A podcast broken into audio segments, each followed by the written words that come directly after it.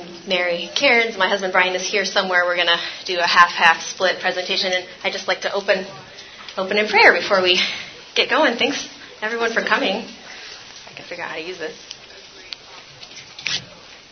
All right. Heavenly Father, thank you for bringing all these people here. Thank you for our hearts for missions and help. Thank you for loving us, and despite how we look to you without your son. We ask that you would send out workers into your harvest for mental health. In your name we pray. Amen.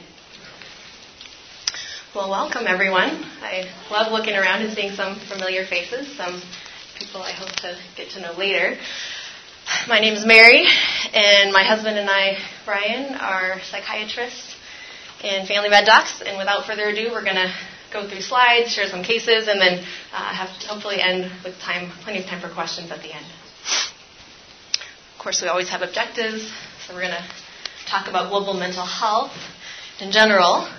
We're going to share some cases, and then we're going to make a case for integrated care and collaborative care, those words that you may or may not be familiar with. If anyone is interested, we recommend you download the free WHO mhGAP app, Android or on Apple phones. I do have some hard copies over here if you're interested in browsing it. We just ask that you not take those without asking us. We're happy for you to take it if you would use it. But the free app is pretty great. We're going to talk about who we are. That's repetitive. All right. So, Brian and I are both docs. We met in residency down in Cincinnati, Ohio. It's an interesting program where it's a family medicine psychiatry dual program, kind of like MedPeds, but less well-known. And we went to Cameroon in 2016, serving at Bonso and Bingo Baptist Hospital. Who here is familiar with those hospitals? Some hands. Yeah. I know we've got even a Cameroonian physician here with us today. Yay, Dr. Nora. Hey. And they put up with having a couple psychiatric-minded family physicians for a few years.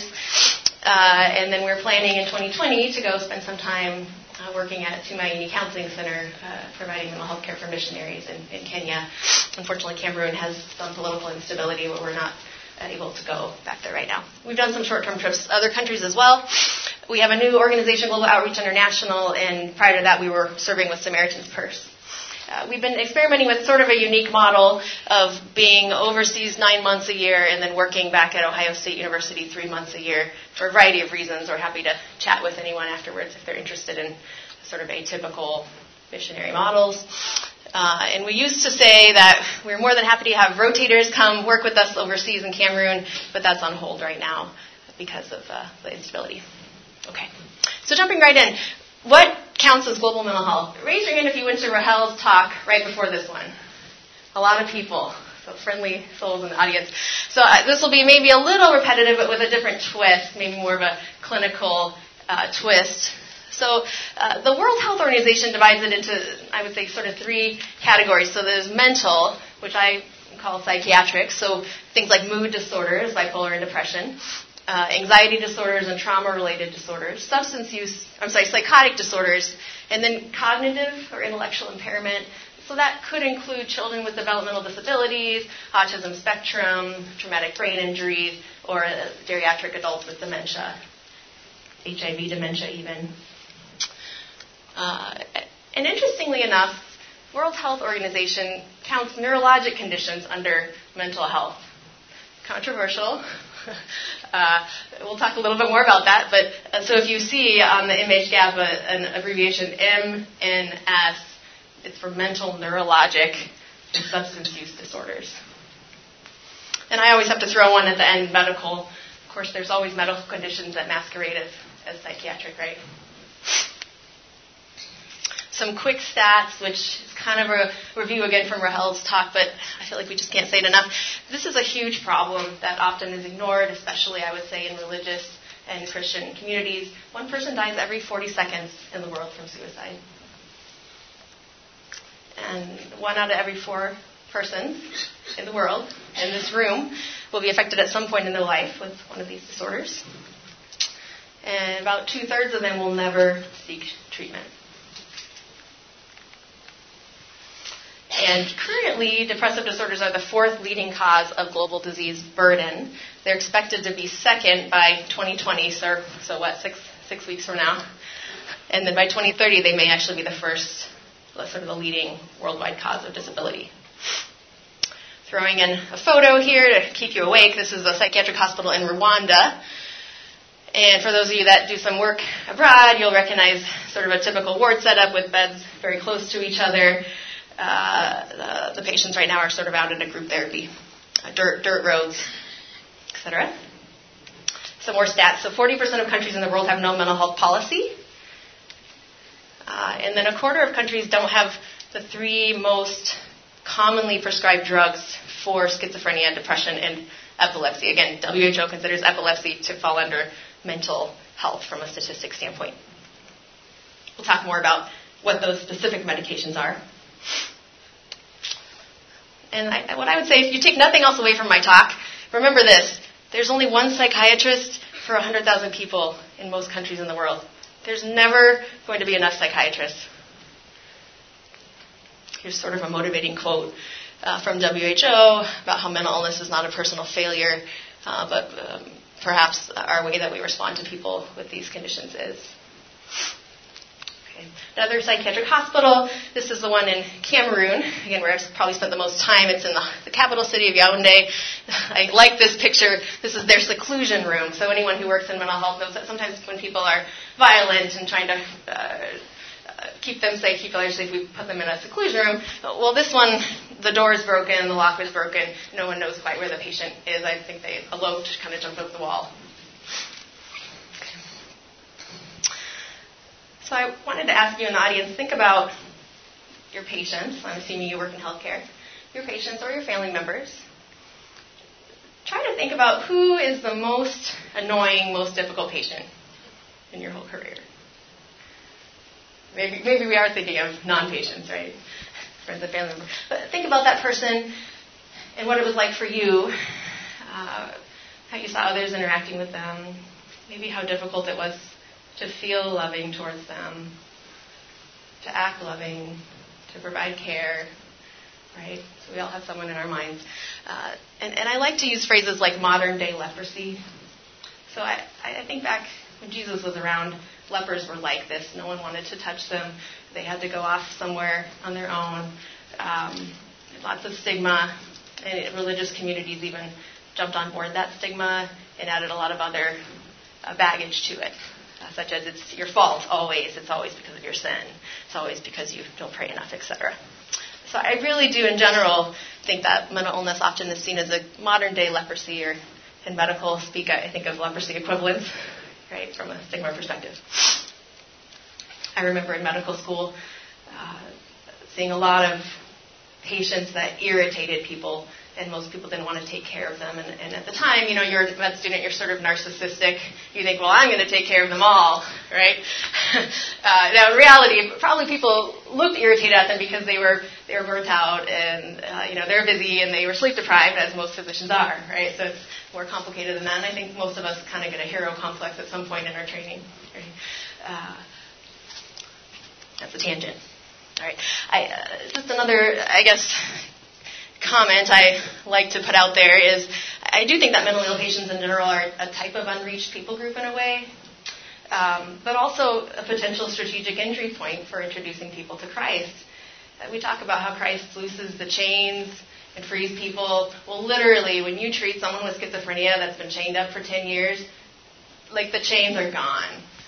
It's not even like a Christian metaphor. It's like literally the chains can be taken off. And then this quote that I've heard a lot this year, and I love this idea of whatever we do for the least of these, we do for Jesus. So think of that really annoying, difficult person. And how does it change how you see them if you think of that being like Jesus, how you would treat him. All right, enough sort of theology here. Going back to practical things, so medications. I'm sorry the screen is so small. Familiar with the WHO Essential Medicine list, anyone? Look at it. Yeah, some nods maybe. Okay, well, it's a great list of things that WHO tries to, I think, encourage countries to have available. Again, these are really tiny. I don't want to belabor it. I would say, in general, these are the ones that we have found to be available, like in Cameroon or in most of parts of sub-Saharan Africa. And then if we eliminate the ones that are too expensive, then you very quickly have very few options. So for psychosis, we have the chlorpromazine, Thorazine, and then Haldol. Mostly are the pretty affordable ones. And we're talking, for what would we say, $4 a month or less to treat this. So much cheaper to get someone out of chains than even building an expensive OR. I'm pro-surgery. I'm pro-ORs. But I do think from a cost-benefit perspective, this is also very realistic.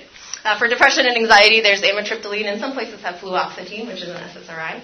That tends to be more expensive. Sometimes that can cost people's whole monthly salary, but amitriptyline is pretty affordable.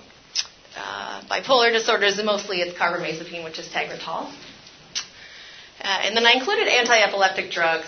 Again, the WHO considers epilepsy to be statistically similar to mental health conditions, or in the same category. So by no means are we experts in treating epilepsy, although I have prescribed morphinobarb overseas than I ever thought I would.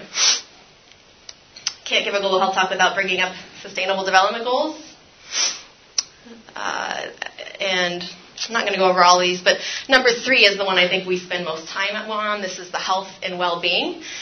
And we're really happy, other than the millennial development goals before, these didn't really mention mental health at all. These ones do mention it. It's a little bit sparse, but if you go to target 3.4, they mention reducing mortality from non-communicable diseases. Well, mental health is a non-communicable disease, right, or mental illness. So that, we count that. And then 3.5 mentions substance use. So we got to mention we're happy.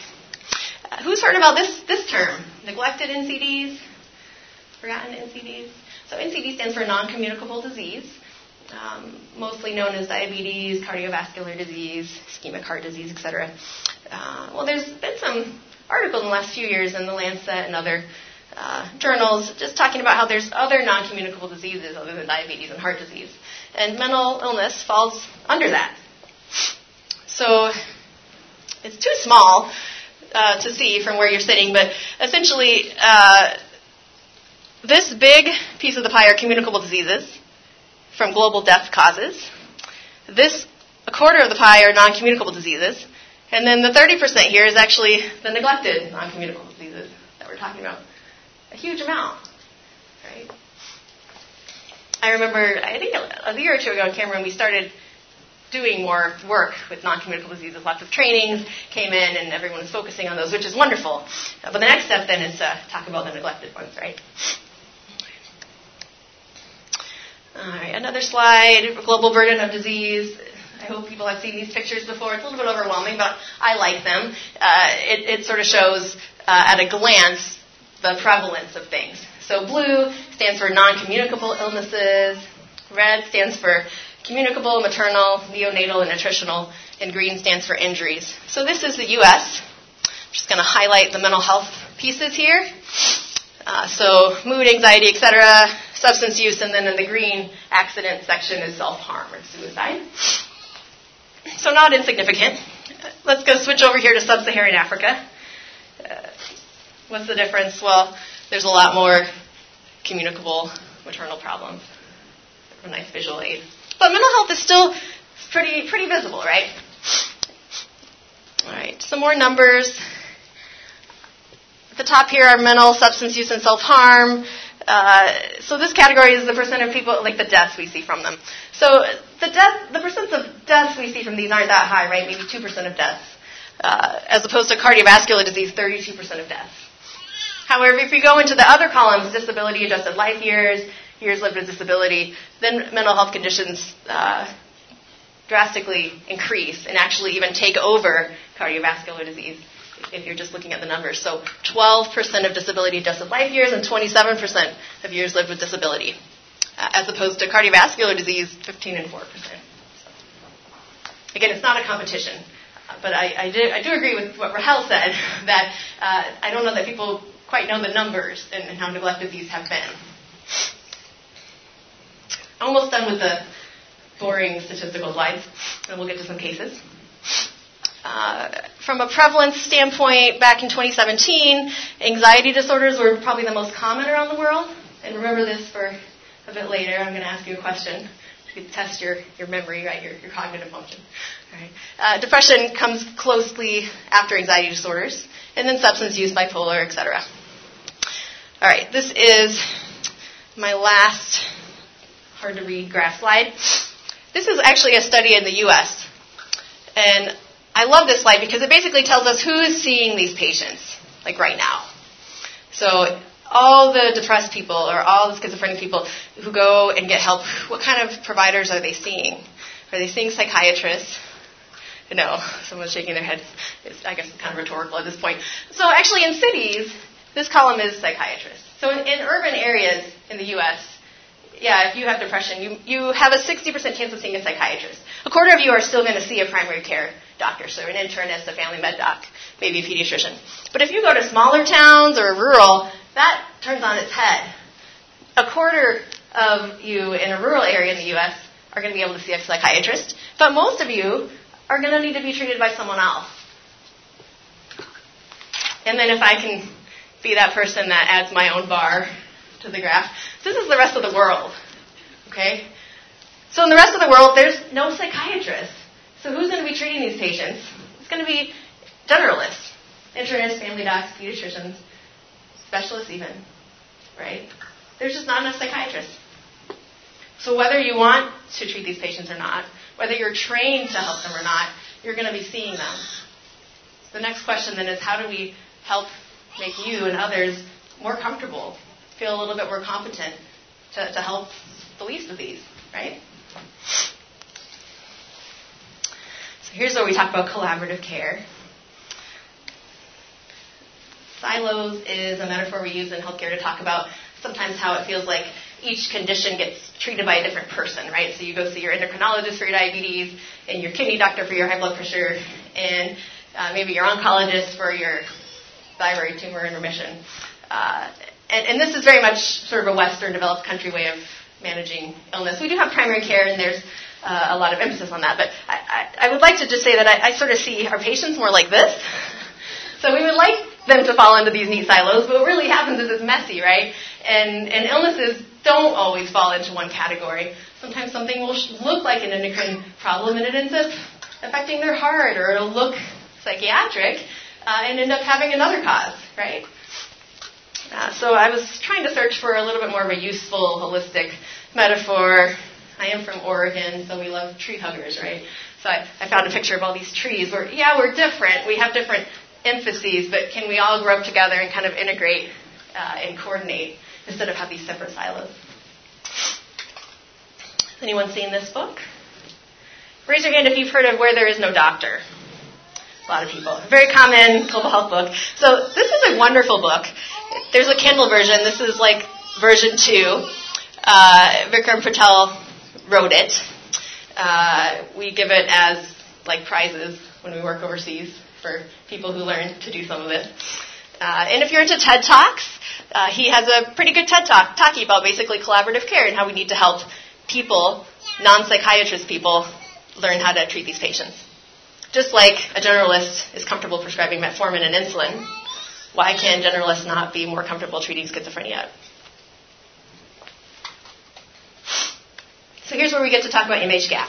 Again, there's a free download, apps. I would say browse it if you find your mind wandering from our soothing voices while we're talking.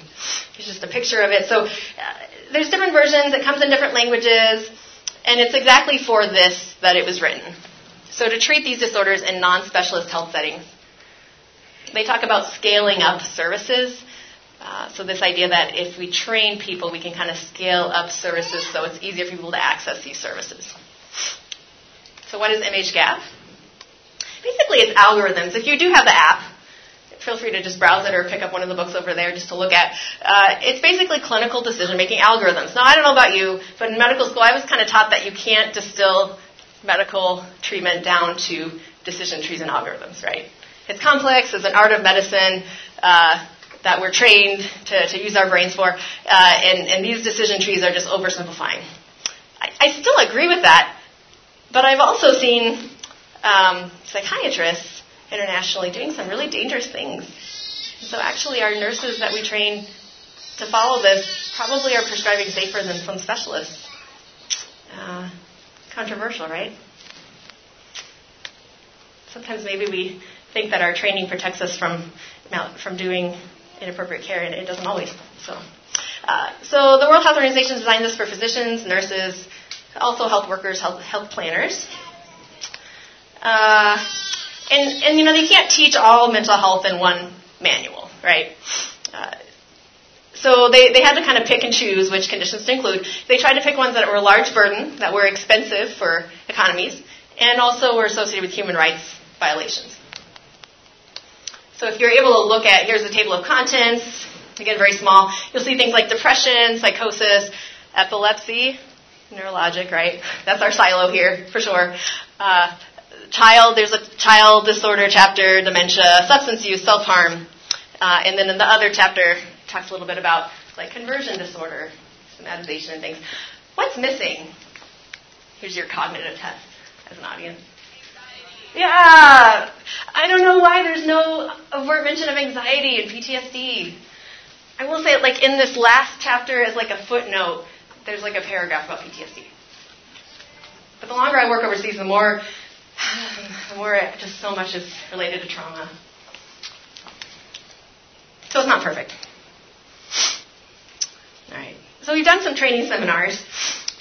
We did 4 of them in Cameroon in English. We went to Chad and did one through a French interpreter. I don't know that I want to do that again. That was hard. Although if you're interested in having an mhGAP seminar wherever you work, please send us an email or talk to us. We try to be creative in how we teach it. We did some lectures, and we had role plays, games. We had some of the students like teach each other. I don't know about you. When I was in school, I really didn't like role plays, but I do think that the things I had to role play stuck with me better than anything else. So therefore, now as an educator, I do a lot of role plays. All right. This is anyone here know what an OSCE is? Yeah. So OSCEs are a med school thing where we're forced to like. That's how I experienced it, as being forced to meet with a fake patient or standardized patient. It's an actor that gets paid to act like a certain illness, and we get graded on how well we interview them. So after the seminar, we actually had our trainees, nurses and some physicians, interview our standardized patient. So this is Itouye. He's a mental health social worker. He's a really bright guy, and he was a great schizophrenic actor.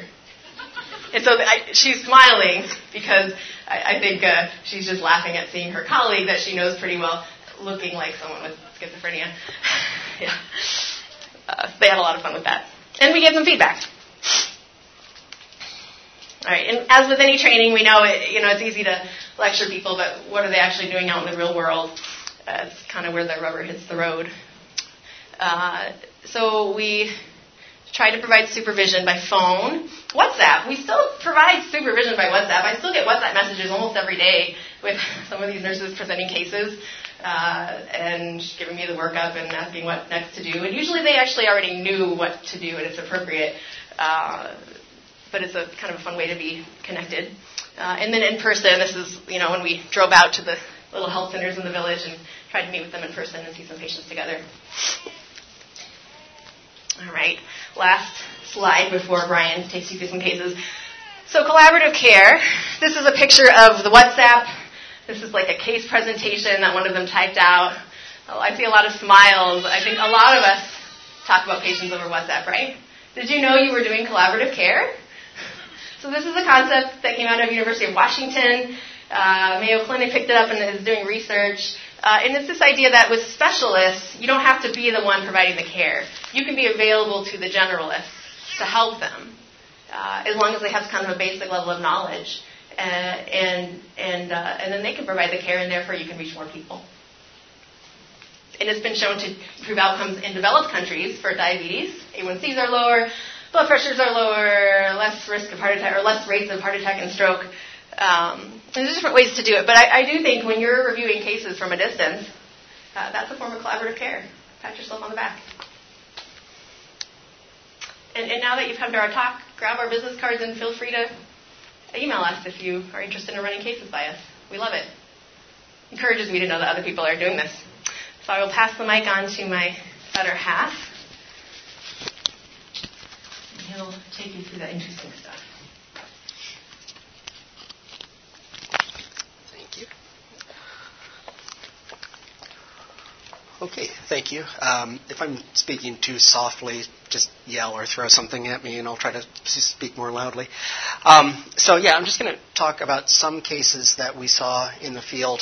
And even though we're calling this a lecture on global mental health, really these are only pertinent to the country and city in which we saw them. And every place is so individual. This is actually the Christian church in Abéché, Chad, which is up in the far northeastern part. It's the only Christian church there.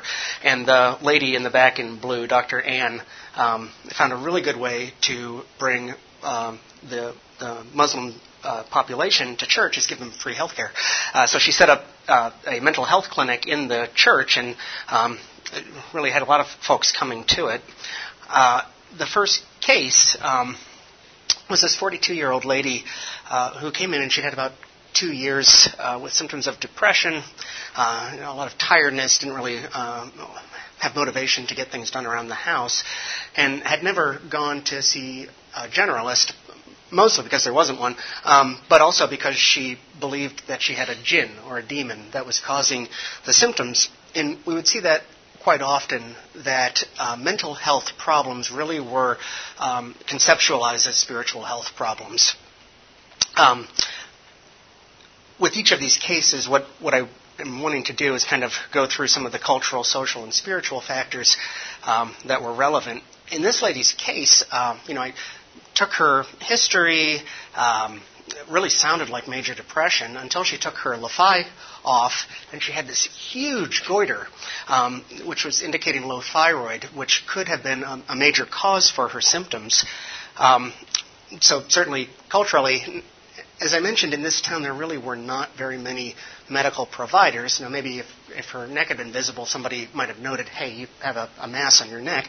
But also, and you will see this mentioned in pretty much every case, there was shame of seeking treatment for what she saw as either a spiritual attack or laziness, right?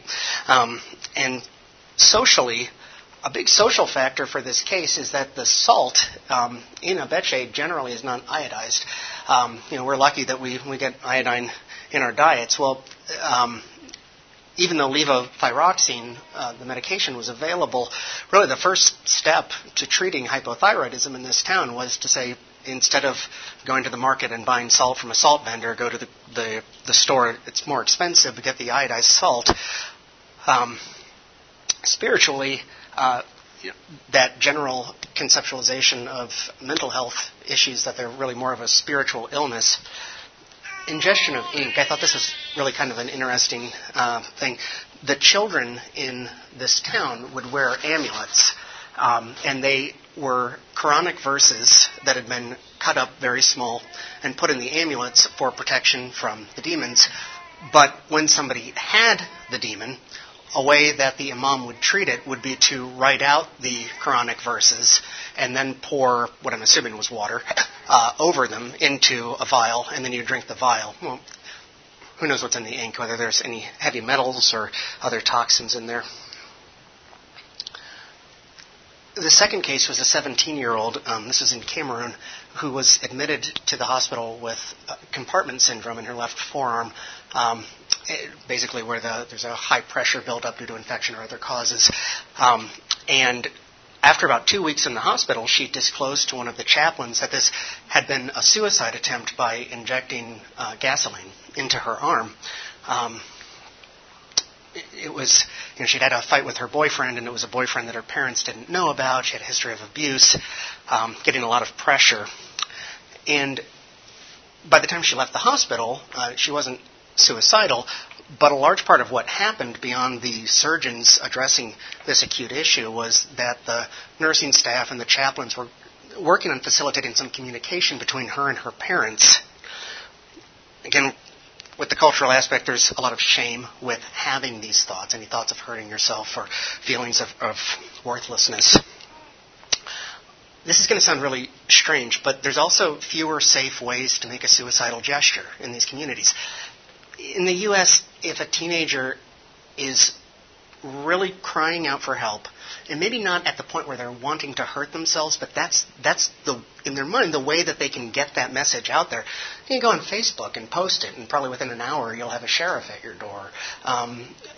You can take a non-lethal dose of ibuprofen. I mean, there's different things in our country that people do as a gesture versus when you're in a really resource-limited area, there aren't, as strange as this sounds, there aren't as safe of ways to make suicidal gestures. And so sometimes kids will do things like injecting with gasoline or hanging, things that really can be quite lethal. Also socially, in a really paternalistic society, in this country, teenagers are going to talk back to their parents, and certainly, I know Dr. Nora never talked back to her parents, but in countries where it's very paternalistic, that dialogue between parents and teens is going to be less common. And spiritually, because of the spiritual conceptualization of mental illness, oftentimes folks who are suffering, the first contact that they're going to have is going to be with a pastor or a chaplain. And so providing clinical education to the clergy really was an important step in trying to increase awareness of mental health issues, trying to help get people into treatment. Oops. And I apologize, I'm going kind of quickly through these. We have a few there. Interesting. This guy was unfortunately an all too common case, a 33-year-old guy with HIV who presented to the hospital with delirium. And for anybody who's not familiar with that, delirium is basically when your body is so ill from something that your brain begins to shut down. So severe infection, cancer sometimes, sort of a medically induced. We can present as psychosis or disorganized behaviors, etc. So he showed up to the hospital, and he had 3 days of acting mad. And he was immediately triaged to the mental health nurses. And they saw him and recognized that this didn't seem like a normal psychosis in the, in the schizophrenic sense or the bipolar sense. And after a couple of days, this guy got a lumbar puncture that showed cryptococcal meningitis. And he did, unfortunately, die from it. And it was indicative of kind of the necessity to recognize when something that is odd. Is this a mental health problem? Is this a medical problem? Is this a spiritual problem? And trying to improve the triage system that comes with that. So culturally, within the hospital system where awareness of mental health problems is a bit greater, if something weird comes in, it's psychiatric. Instead of thinking, what could this be? It's, oh, this is weird, it's psychiatric. And then outside of the hospital, where there's not as much awareness of mental health, if it's weird, well, it's spiritual, or we just don't talk about it, okay? We're not going to talk about that, so don't get help until you absolutely have to, right? And so things can get really out of hand and get really severe before somebody comes in to get help.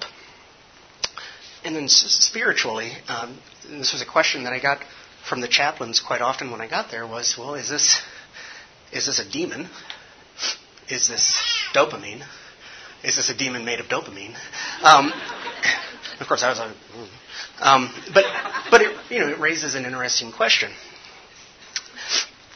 This is, and can everybody see this? Like in the back, can you read it? Ish. Okay. I don't like reading slides, but so this is sort of a differentiation between some symptoms of psychotic illness versus sort of the Catholic Church's standardized symptoms of demonic possession. I think demons are probably a little more savvy and aren't like, oh, I can't do that. That's not in the list. With possession, it's often having sort of extra human characteristics of superhuman strength, speaking languages that the victim can't know, like ancient Latin or ancient Greek, having knowledge that there's no way the person could know that, or having these blasphemous outrages with a lot of religiously focused profanity and things like that, versus a psychotic illness we see presenting with symptoms of disorganized thoughts or disorganized speech, delusions like being hyper-religious or paranoid, or feeling like your body's dying, or having hallucinations, auditory or visual hallucinations. And then also some other medical illnesses that might look demonic to somebody, somebody who's having a seizure or somebody who's just had a seizure. And then there's even more esoteric things like this autoimmune condition that can basically attack the brain and make somebody have psychiatric symptoms. There's a book called Brain on Fire, written by a person, and I can't remember her name, I'm sorry, but it's about a woman who's suffering from that disorder. And we see scripture, we see in the Bible different places where people who were demon-possessed, I'm going to trust that if the Bible said they were demon-possessed, they probably were, but who looked like what we might think of as somebody appearing acutely mentally ill. Matthew 8:28, with the extremely violent man. This one with a boy who shrieked and convulsed and looked like he was dead. That sounds like a seizure. Another man, and actually Rahel mentioned this one in her talk about the man crying day and night among the tombs and cutting himself. Even to the point that this one, Jesus cast the demon out of the person. It summarizes with him being described as dressed and in his right mind. And it shows us, well, yeah, that does kind of look like somebody maybe suffering from mental illness. I tried bringing a herd of pigs onto the inpatient unit once to try and get... Don't do that. It doesn't go well.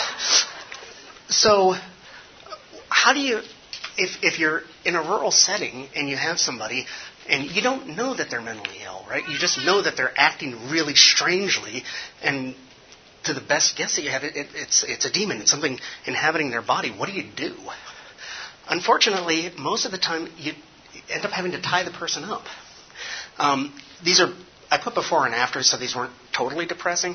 But mostly I want you to look at, this guy. This is the same guy before treatment, after treatment. His ankles are tied with a rope here. His hands are tied similarly, having to be moved around in a wheelchair.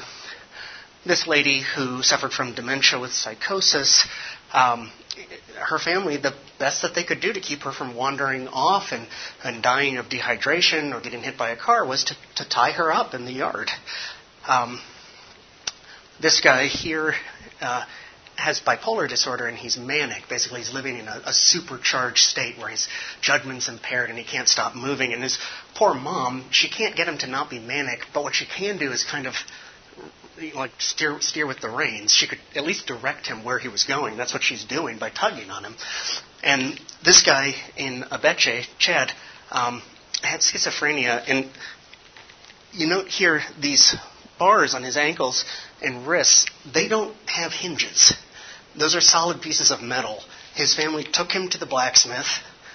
They bent the bars on, and they don't come off till he goes back to the blacksmith. And while we see this as being so inhumane, it's what people, it's the best they could do. It's not that they don't love these people. They love them enough to tie them up. I know that sounds strange. So you can probably guess what the first thing in cultural is. Shame. Right, there's shame. If you think that your loved one is possessed by a demon, that means either they or you did something wrong, right? And so... maybe keeping them in the house so the neighbors don't see them. But even if the neighbors did see them, this is kind of an acceptable means of control culturally. Socially, the neighbors aren't going to report you to the Adult Protective Services group that doesn't exist. They're going to say, yeah, you're trying to at least keep the person and your family safe. Spiritually, this is basically what we had been talking about, was the question of whether the person is suffering from an illness or a possession or both. This, and because there are people here who worked at a hospital similar to here, I will say I know everybody here and I know this person and you don't know this person, so don't worry. But this was a sad case of a hospital worker who had 2 months of worsening paranoia and started accusing her co-workers of conspiring against her. And eventually she expressed homicidal ideation towards a pregnant co-worker and was becoming violent and had to be hospitalized against her will. One of the sort of culturally interesting barriers to trying and help to try and help this lady was that one of the chaplains in the hospital, it's a very different structure where the chaplain was actually able to an extent, override the medical decision. It got kind of ugly as to how to approach it. She was eventually... Oh, that's my daughter, Elizabeth. She's trying to help remind me when I forget things. She was finally admitted, but she was not improving with treatment with an antipsychotic, risperidone. She was HIV positive, had a normal CD4 count, meaning her immune system was still functioning well, but she did have a positive test for syphilis, although her spinal test was negative. And so there is a false negative rate for neurosyphilis, which can present psychiatrically. And in this case, kind of what we had to do was nothing else was working. Maybe it's syphilis, so we treated for neurosyphilis, and she did show some improvement, which is good. Not great, but some improvement with the treatment.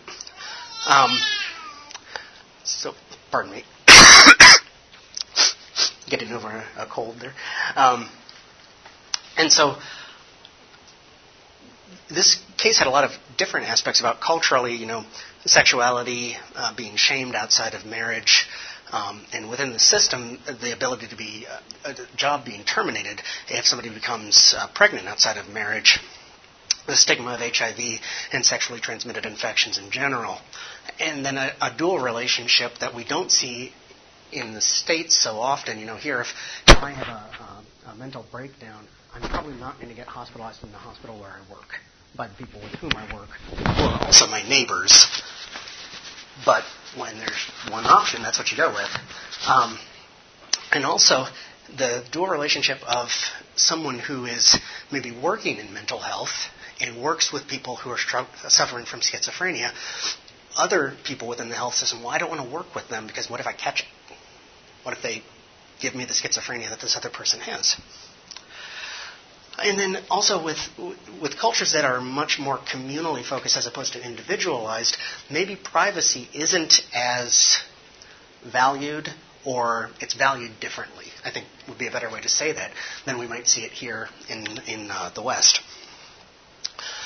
Socially, limited access to prophylactics and sexual education, lack of some of the formal procedures that we might think of in our hospital systems for impaired providers or workers suffering from mental health problems.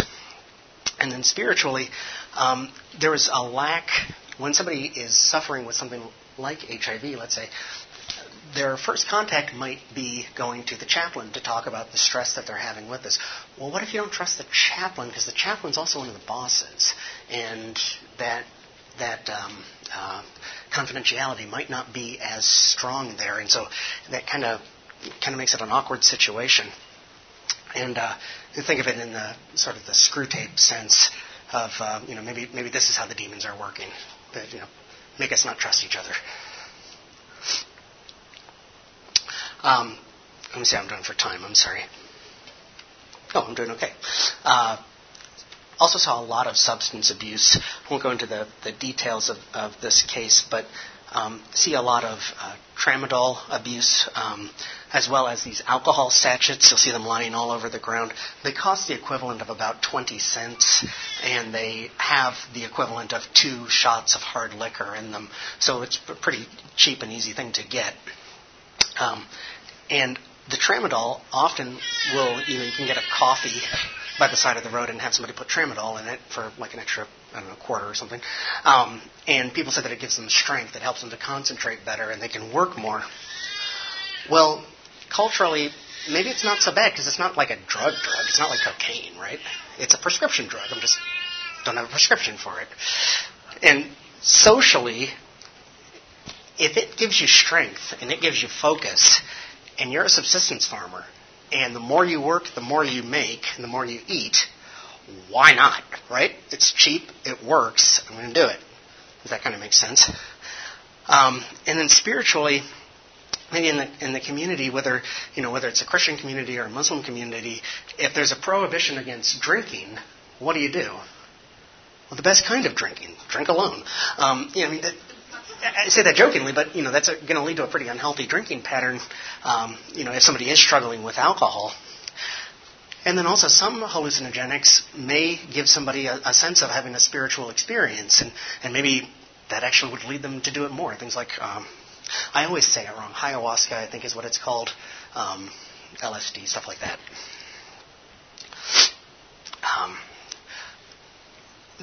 This case is probably the most interesting to me. It covers a whole lot of different things, so I saved it for last. This was a 13-year-old guy who was admitted to the hospital with psychogenic non-epileptic seizures. Sorry, I blanked on what that stands for. Basically, somebody who's having physical evidence of seizure activity, but if you did an EEG on their brain, you wouldn't see evidence of a neurologic seizure. And it doesn't always necessarily mean the person's faking the seizure. It's just they're not having a seizure in the way that we would define it. But when he was admitted, it was found that he had ambiguous genitalia and symptoms of delayed sexual development or disordered sexual development. This kid was in a really tough position. He had started to develop breasts, so his friends were making fun of him. Loved to play soccer, but it was painful. He was starting to have menstrual cycles, and his genitalia was such that he had a very small penis, and then the scrotum was divided into the labia with a very small vaginal opening. And when an ultrasound was done, there was the remnant of a vaginal canal, as well as a small uterus and some ovaries or ovotestes. We really didn't know. But then that brings up the issue that this is... And I want to be really clear here. This is not the same thing as a transgender debate, right? This is an intersex issue where, he was born with both organs, as it were. But he's grown up being a boy. And we had just a whole lot of different thoughts about how do we approach this? And it was interesting that we had local physicians and visiting physicians on very different ends of the spectrum. We had one African surgeon who said, percentage-wise, it's more female than male, so he just needs to become a woman. And other folks saying, no, there's plastic surgery and testosterone supplementation. He identifies as a boy. Help him be a boy. In a small town, it's not like you can kind of disappear, right? I mean, if he suddenly goes from being a boy to a woman, well, you just have to move, pretty much. And that's not as easy as it is said. Hold on, we're just going to... and even CMDA has, a position on issues like this in cases of intersex, and commenting on the care that should be given. Culturally, though, so let's see, now we get into autonomy. Right? This kid's growing up as a boy in a male-dominated society with a desire for sons. So was this noted at birth, and his parents wanted a son, so okay, let's direct this kid towards feeling like a son. Who knows? There's really not... sex and gender minority is really not spoken about. Regardless of what your theological views are on it, it's just not talked about as much. Socially, well, there's more power being a male. This kid's going to have a better life as a man than he would as a woman. And as I said, if something changes, it's, you can't just do that and have people accept you. You probably are going to have to move to a whole different town, possibly even a whole different province. And the limited healthcare infrastructure means later diagnosis, limited treatment options. And then from a spiritual standpoint, do we have a few more hours? Like, this is a huge issue, right? We're not gonna get to the bottom of that. But a really interesting case, and as treatment was delayed, it was he started developing some conversion symptoms and some symptoms of psychosis. And, quite sad. I'm curious now how he's doing. Unfortunately, I don't know. So common themes among these cases: one, shame is a major player when it comes to mental health care and getting mental health treatment, and then lack of access, lack of money for treatment, spiritualization of mental health problems, and community investment over individual investment kind of play large themes in how to approach these illnesses. as Mary was saying, really to get more mental health care worldwide, it really needs to become a more integrated function of primary care providers and the people that will be seen. You can have a great psychiatrist, but if nobody goes to see them, it's not going to help, right? But if you're going to be seeing a community nurse, a family doctor, what have you, let's focus there trying to improve awareness and helping with treatment. Role modeling, things like point of care learning, trying to have humility is huge because we're coming into a different culture, but it's weird because you're coming into a Western medical culture in a non-Western societal culture, and there's lots of ways to offend people in that process, and trying to really work and come to a good outcome so that you're working together to help folks. Stigma, trying to help decrease stigma, increase awareness of mental health problems. I tell my patients, and this is true, that I have OCD. I take medications for obsessive compulsive disorder. There, it's out. Okay, great. Somebody's struggling with anxiety or depression, it's okay. There's treatment. We can help. And then this these are just some other public health things that we were working on when we were in Cameroon. Traumatic brain injury prevention with trying to distribute motorcycle helmets, and this question about nurse prescribers. We're not talking about nurse practitioners here. This is people with very basic nursing training. Learning to prescribe, is that better than nothing? Is it more dangerous? And that's a whole other discussion. This is one of their No Health Without Mental Health posters. They're pretty funny if you can get up close to read them and look at some of the drawings, but that was one of their anti-stigma campaigns. Oops. Mental health support group. And these are just some wards in the hospital. One thing that's helpful is if you do have somebody admitted psychiatrically on a ward, you really don't need a sitter because the family members have to stay with them at night at all times to be caregivers, so that is helpful. So in conclusion, just lots of challenges in infrastructure. The mhGAP really is a really cool program, and even if you don't have any interest in using it, take a look at it. It's really neat how it's set up, and trying to get into a more integrated care system is really going to be, I think, one of the best ways to try and help the most people. So thank you for your time.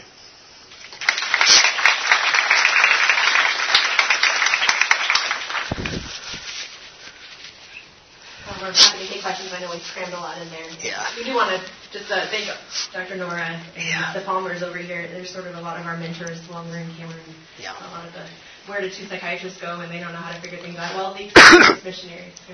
Yeah. Question. Did you actually see any patients that did have demon possession? So just because this is being recorded, the question was whether we saw any patients who did have demon possession. Not that I know of, or at least none that in general they responded to Hal at all. So it was unlikely to be demon possession. And then that did actually raise an interesting question in approaching how do you explain mental illness. So when you're seeing a whole bunch of people in a limited amount of time, is it better to explain that this is a neurologic process that's causing these symptoms and not a demon? Or is it better to say this demon doesn't like Haldol, so take it? It really is an ethical question. What do you do to get people treatment and maybe kind of explain it later? But I do want to say also, I mean, we pray with all our patients against demons as well as prescribing Haldol. We're certainly on a personality spectrum, not necessarily going to be a sort of a dramatic casting demons out kind of thing, but I don't know that that's what Jesus requires either, right? I do want to quote my dad. He's a Christian psychiatrist. He says that demons are pretty smart, so they're just as likely to be in politicians as they are to be in schizophrenics. Yeah, in the back.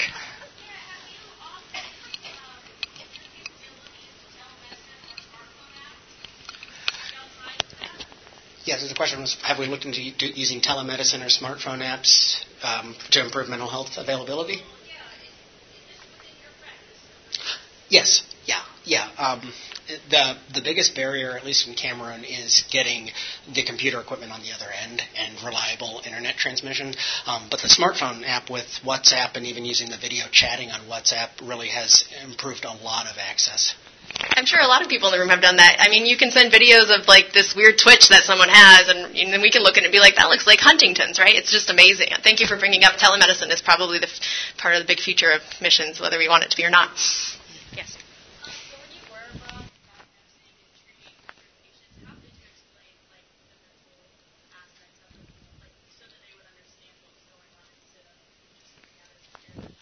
So the question is, when we were abroad, how did we explain this to our patients, right? So patient education is a huge part of providing any kind of medical care, but especially, I think, psychiatric care.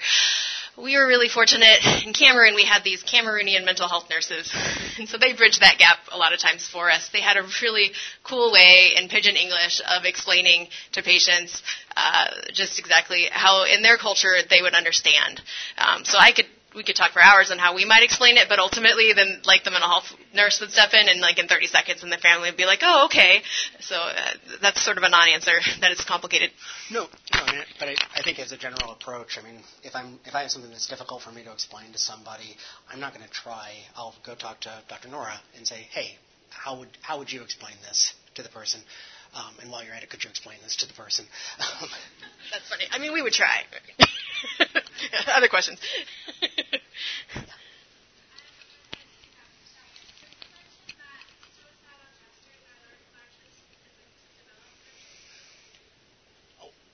So her question is, are suicidal gestures largely specific to developed countries? No, we can't say that. So I would say the statistics in developing countries are just not there about these things. We did not see nearly as many suicidal gestures there as we saw here. And what is a suicidal gesture? So like a cry for help or self-injury that's not lethal, things like that. So whether the statistics bear that out, I can't really say. But we did see a lot of folks that would fit a demographic where here they might show up with a suicidal gesture, and there it was near lethal, and they probably almost died. Yeah, I apologize if that was ambiguous, but not to say that it was more common in low and middle income countries. It just manifests very differently because of the limited ways that you can do it. Yeah. What are the rules that therapists or clinical psychologists trained abroad can play in? Yeah, so the question was about the role of therapists and clinical psychologists in treating folks abroad. It's so individual, it's hard to say what the rules are. I will say with the 13-year-old guy, I sat down with Itoe, our psychiatric social worker, and the patient, and did about an hour of therapy, at the end of which Itoe said, yeah, none of what you just said made sense to him. And I was like, oh, I wish you would have said that earlier. But yeah, it's just so individualized, knowing not just language-wise, but conceptualizing the way we ask questions and the way we interpret answers. But I think if your question was, what are the roles? I think the roles are huge, and there are a couple Cameroonian psychologists, one of whom former chaplain. Well, I guess you're not once a chaplain, always a chaplain. I don't know. But then went to Canada and was trained as a psychologist, and he's an excellent therapist.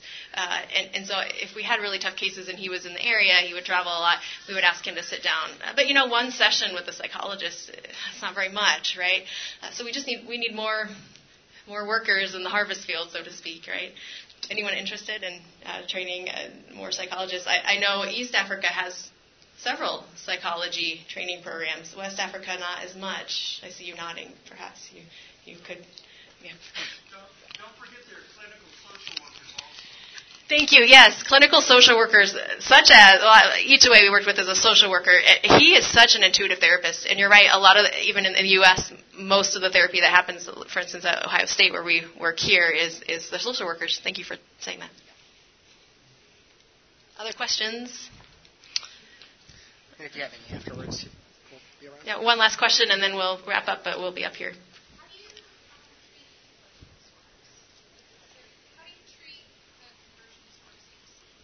Great question is, how do you treat conversion disorders? Yeah, so that's a wonderful question. It would take probably too long to explain in this setting, but there are definitely ways to treat it, and we found them to be effective in this culture as well as other cultures.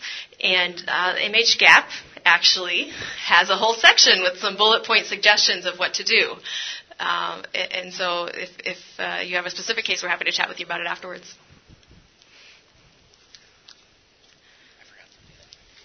All right, thank you. Thank you so much.